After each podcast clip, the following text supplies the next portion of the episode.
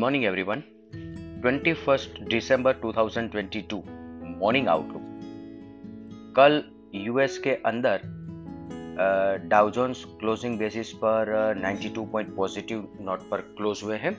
0.28 percent अभी Asian market की बात करें तो मिक्स नोट पर ट्रेड चल रहे हैं। हैंगसेंग 123 पॉइंट पॉजिटिव 0.65 परसेंट और निकाई एक समय पर 100 पॉइंट नेगेटिव नोट पर ट्रेड कर रहा था, वहाँ से पूरी रिकवरी देखने को मिली थी और अभी वापस 55 पॉइंट नेगेटिव नोट पर ट्रेड कर रहा है point twenty percent SGX Nifty 78 point positive note पर ओपनिंग का इंडिकेशन दे रहा है पॉइंट फोर्टी थ्री परसेंट कल ओपनिंग में हमारे यहाँ पे इंटरेस्टिंग डेवलपमेंट था मार्केट में all of a sudden Japan के मार्केट में बॉन्ड के अंदर ट्रेडिंग होल्ड कर दिया गया और यहाँ से एक ये नेगेटिव सेंटीमेंट क्रिएट हुआ और इसके चलते ग्लोबल मार्केट के अंदर एक panic kind of situation create हुई। इसके बाद एक समय पर निफ्टी 200 पॉइंट तक गिर चुका था और Dow Jones future 300 point negative note पर ट्रेड कर रहे थे।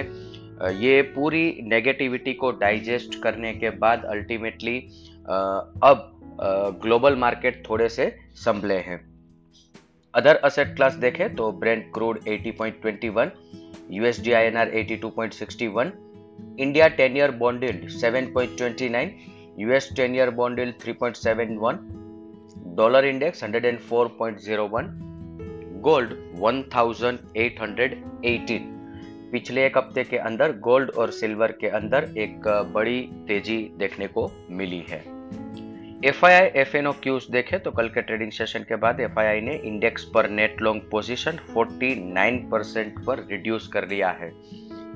बड़े लंबे समय के बाद F I I index net long position 50 percent से नीचे गया है। तो देखना रहेगा कि आज के ट्रेडिंग सेशन में एफ़ आई आई का इंडेक्स पर अप्रोच कैसे रहता है।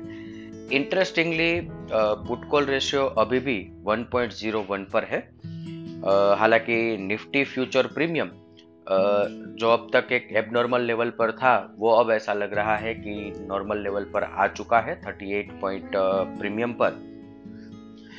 और दूसरा एक इंटरेस्टिंग डेवलपमेंट है कि एफ़ ने कैश सेगमेंट के अंदर कर नेट बेसिस पर बाइंग किया है। हालाँकि डेरिवेटिव फ्रंट पर देखें तो स्टॉक फ्यूचर इंडेक्स फ्यूचर और इंडेक्स कॉल ऑप्शन के अंदर पोजीशन सेल साइड पर रखी है और इंडेक्स पुट ऑप्शन बाई किए हैं। आज के ट्रेडिंग सेशन के लिए इंडेक्स के परस्पेक्टिव से देखें तो 18,270, 18,310 एक सपोर्ट एरिया बन के रहेगा। और ऊपर की तरफ़ 18,515 एक रेजिस्टेंस एरिया बन के रहेगा।